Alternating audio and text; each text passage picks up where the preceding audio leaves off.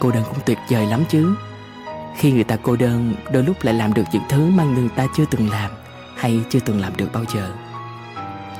Ta lần đầu đi dạo một mình, lần đầu đi ăn, xem phim và làm nhiều thứ chỉ một mình, mới hiểu rõ nó tuyệt như thế nào. Cũng như khi cô đơn, ta mới tạo được cho mình một cái bên ngoài sắt đá để che lấp đi bên trong đầy tổn thương và buồn khổ. Khi cô đơn, ta lại nhìn thành phố màu mè này khác lắm. Dòng người không còn tấp nập, phố xá chậm đến lạ thường. Mọi người được sống với chính con người thật của mình, chứ những ước mơ và nỗi buồn, niềm vui. Ta chợt bâng khuâng, chợt lo toan, chợt hạnh phúc, chợt hoài niệm về quá khứ hay vẽ ra tương lai của mình, và cùng với những vô vàn cảm xúc dâng lên. Tất cả như một bức tranh nghệ thuật mà không người họa sĩ nào vẽ được, nên cô đơn đôi lúc cũng đẹp như một đóa hoa.